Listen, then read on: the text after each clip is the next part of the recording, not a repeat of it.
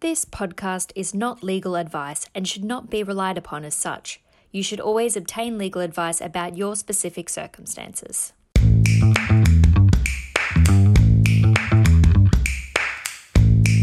Hello and welcome. Thanks everyone for joining today uh, to our latest uh, episode of Tax R- Records, the podcast produced by the Hall and Wilcox Tax Team. My name is Frank Hinoporos and I'm a partner in the tax team. In today's episode, I'm delighted to be joined by my colleague, uh, Special Counsel Jackie McGrath, who specialises in tax disputes and controversy. The topic for today is all about the Australian Tax Office's uh, debt collection powers, including, importantly, uh, the uh, director penalty notice regime. So, Jackie, we uh, have uh, heard all about the um, the ATO SME uh, debt bomb, as I've heard it described in the papers, and uh, the latest data suggests that uh, the ATO's uh, receivables um, stood at around $15 billion with a B before COVID 19, but have since risen quite dramatically. And um, current indications are that there may be around uh, $40 billion of debt uh, that is collectible now, and that of that amount, 70% of it is owed uh, to the ATO by SMEs. So, in light of that, and uh, in light of the ATO's recent announcement in May 2022 that it will be looking to re enliven firmer action relating to outstanding debts, it seems like a very good time to be talking about uh, tax debt recovery. But before we get into that, uh, could you please tell us a little bit about what steps the ATO can take in terms of recovering tax debts? Sure, thanks, Frank. So, yeah, there there are a few strings in the ATO's bow, um, so to speak, in terms of recovering um, tax debts. But before I uh, go into those, um, it's probably important to just flag uh, perhaps a few unique aspects of uh, when we're talking about tax debts in particular. And the first thing is that um, once an assessment issues, it's deemed to be a debt due uh, immediately due and payable. And what's significant about that is that as soon as the assessment's raised by the ATO, the ATO can sue upon it. And now an assessment has a particular meaning, as you know, in the tax world, um, and, and it can sometimes be deemed to arise when you lodge your return or your BAS. Um, so the very act of lodging your BAS can be deemed an assessment, um, and so any amount payable on that BAS is a debt immediately payable. Um, but the, the other significant point is that um, if, for example, you've been um, the subject of a review or an audit um, that's resulted in the issuing of an amended assessment, um, and you say disagree with the findings um, and you want to pursue your review rights, um, the debt still stands and, and can be recovered by the ATO, regardless of whether you're sort of exploring those avenues. Um, so yeah, the, the point I really think is, is really that assessments can arise by lodgement of returns or um, disputes. Uh, and in either case, their, their debt's immediately due and payable. So, Jackie, we um, we talked about some of the avenues that the ATO has, and, and um, you mentioned that the ATO does have a number of uh, of arrows in its quiver. Uh, could you uh, talk us through uh, what some of those arrows are? Sure. So the most simplest is, um, you know, the, the ATO can agree um, to a payment arrangement. So basically agree to accept an instalment um, payment plan over a reasonable period of time. Um, but I, I, should really caveat that that while sometimes the ATO are open to this, um, taxpayers shouldn't assume that they'll be granted it. Um, the ATO will uh, consider a lot of things when they're they're looking at that, the size of the debt. Um, the compliance history of the taxpayer, so things like whether you've kept up with lodgements of your tax returns or your BASs, um, that sort of thing. Um, they'll also consider things like up, you know, whether you can make any upfront payments towards the debt. Um, you know, those sorts of things. Uh, if it's a, a, corporate taxpayer, often they'll look at, you know, your financials, um, your forecast, your cash flow forecast to see whether you can meet the, the proposed payment plan. Um, so that's probably, um, you know, and, and the, I should say the ATO do often look at, as, as part of any payment plan, also uh, increasingly asking for security over property um, that the taxpayer might have. So whether that be real property or shares, those sorts of things. Um, but uh, payment arrangements, as I mentioned, is just one option in terms of debt recovery. Um, the ATO have things like garnishees, um, director penalty notices, and then, of course, more formal court recovery, things like bankruptcies and wind ups.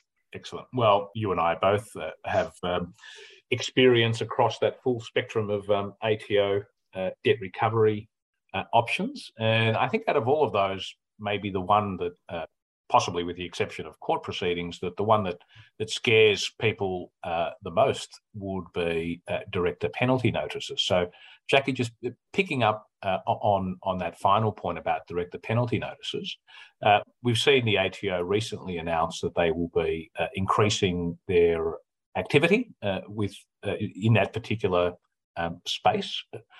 Are you able, please, to share any insights on what directors should be thinking about in terms of mitigating uh, their risk uh, in the face of a director's penalty notice? Yeah, sure. I think um, the the most important thing is to to engage with the ATO. If if the company has a debt or is uh, behind in compliance, you need to be speaking with the ATO to manage this. It sounds really basic, but it's um, really really important. As I mentioned, there's a lot in the ATO's arsenal in terms of debt management, um, and they can take quite immediate and firm action, um, where the effects of that action, for example, for a company situation, they can be wound up in insolvency, and, and what can be done by a business at that point is actually quite narrow. But as I mentioned, if you can negotiate a payment arrangement, then the ATO often agree to hold off taking that firmer action whilst that's in place and can be complied with. So as I mentioned, um, you can negotiate a payment arrangement and, and they'll agree to often um, hold off more firmer action whilst that's um, uh, agreed and, and complied with. Um, now it's obviously on a scale, um, right, and, and a risk assessment's done by the ATO, but one of the factors on that scale is taxpayer behaviour. So whether you engage with them to try and sort it out, um, now, I'm not saying that the ATO will agree to a payment arrangement in every uh, circumstances, but what I think would be a fair reflection is that um, it's going to be much harder for you, for you to obviate the risk of a director penalty notice if you are not taking active action and being uh, you know, proactive with the ATO, not waiting for notices, reminder notices, um, follow-ups, that sort of thing um, for the company as well. So being really on the front foot um, with that.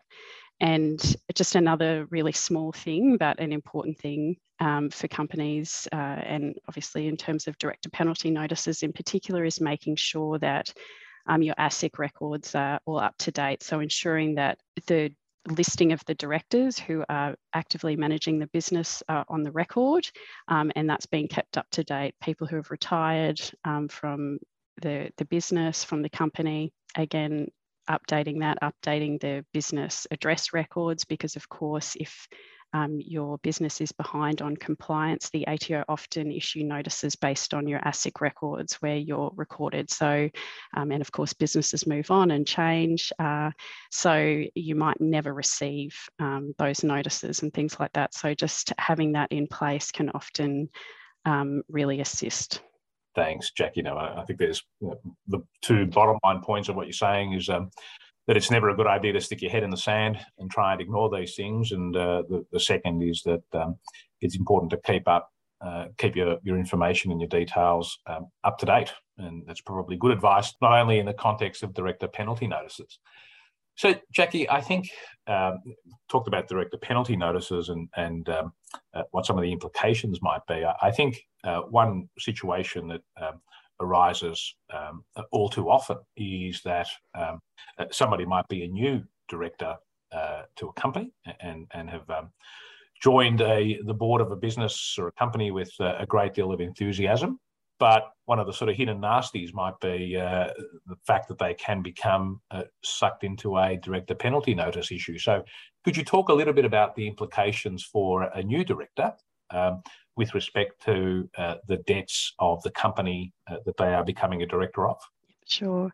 So yeah, that that is a common question. Uh, so yes, un, unfortunately, directors do inherit um, the debts of the company. So you can be issued director penalty notices um, if the the company has um, outstanding uh, uh, super guarantee um, pay-as-you-go withholding responsibilities, and also as of um, about a, a, year and a half ago, um, they've included GST debts as well um, that can be the subject of personal liability on and subject to the director penalty notice regime.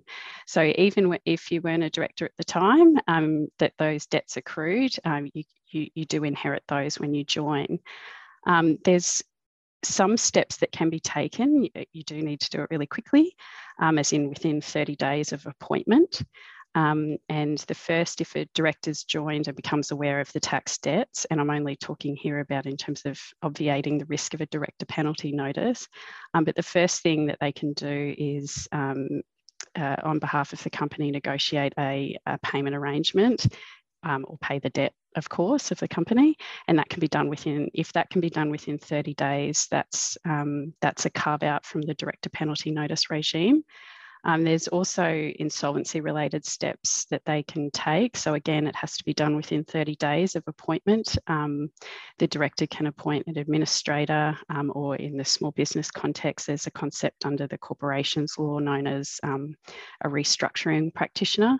So if you do that um, or, you know, commence wind up proceedings, of course, um, within the 30 days, again, it's, it's quite strict. And Jackie, what about the sort of opposite uh, end of the coin. Uh, what if you have somebody who was the director of a company uh, for a little while or a long while, and then they resign? Can they have any residual liabilities um, under a director's penalty notice for the tax liabilities of the company?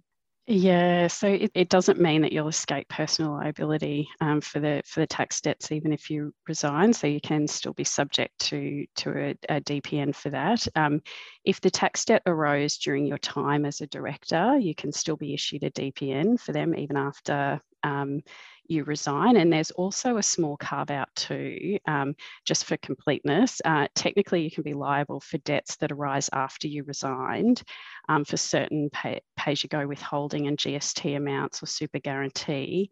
Um, for the reporting periods relating to a time when you were a director, but only become payable after you resign. So th- just that small caveat there. But yes, you um, you you do remain on the hook even after you resign. Brilliant. Joys of being a director, eh? Um, so, Jackie, we've talked about um, uh, director penalty notices, and, no doubt anybody listening probably has the uh, the fear of God instilled in them uh, now. But um, so, if if if you are confronted uh, with a director's penalty notice, uh, are there any uh, defences or practical steps that, that that need to be taken to try and um, obviate one's liability under one of those? Sure. Um, so there, there are defences if you do get issued with a, a DPN, um, but they're, uh, to be fair, um, fairly con- confined. Uh, so, for example, if the director can evidence that they didn't take part uh, in the management of the company during the relevant time, um, and common examples of this is, is where you can evidence illness or, or similar reason that you weren't part of the management um, basically when the ATO is satisfied that it's unreasonable to expect uh, that the person could have taken part in the management of the company. Those are the ones that I've seen, and that, that can be a defence. Um, obviously, also, um, if you can evidence taking reasonable steps upon your um, appointment that I mentioned earlier, so things like appointing an administrator or a restructuring um, practitioner, um, to you know to uh, assist the company with their debt management. Excellent. But it is quite narrow and obviously dependent on you know needing some some reasonably cogent evidence to make good that defence. Excellent. No, thanks, Jackie. And I, I think um, we we continually tell uh, clients, and uh, in the context of um, a number of matters, that um, when it comes to these sort of uh, questions, especially where they're evidentiary questions, it matters not so much what you say, but it matters what you can prove and uh, and what sort of um, uh, documentary evidence that you can furnish to uh, to prove some of these things. And I think we all know, uh, especially in the context of a um, of an SME type of business, that the um, the level of corporate record keeping may not necessarily be as robust as you might expect to see in a larger organisation. So, Jackie, thanks so much. I think that's been a very informative uh, discussion um, today, and uh, we very much appreciate your insight. I think um, perhaps a point to leave our audience with today is um, to uh, not stick their head in the sand and, and confront these things, um, get robust professional advice about their uh, about their options and the steps that can be taken, uh, or whether there might be some um, availability or a, a defence to be raised. And uh, finally, I think an important point that you have raised is um, to look to engage uh, with the, the ATO um, as soon as possible and as proactively uh, as, as possible. And, and um, in, in that regard, especially your, uh, your compliance record and history uh, as a taxpayer um, may become a very important factor. So thank you again, Jackie, and uh, thank you to uh, our audience for listening in on this um, first uh, in our current series of tax records. We hope that the information uh, we've provided today uh, and in all of our uh, podcasts is uh, useful. And of course, as always, uh, everybody is welcome to make contact with one of our happy and friendly tax team members to discuss any questions. All of our details can be easily found on our website, www.hallandwilcox.com.au or uh, you can connect with us on uh, LinkedIn. And uh, if you've enjoyed uh, today's episode, and hopefully you have, uh, please rate, review, and follow our podcasts on whatever medium it is that you use to listen to podcasts. Thank you again. And of course, you can subscribe on our website to be notified of our upcoming episodes.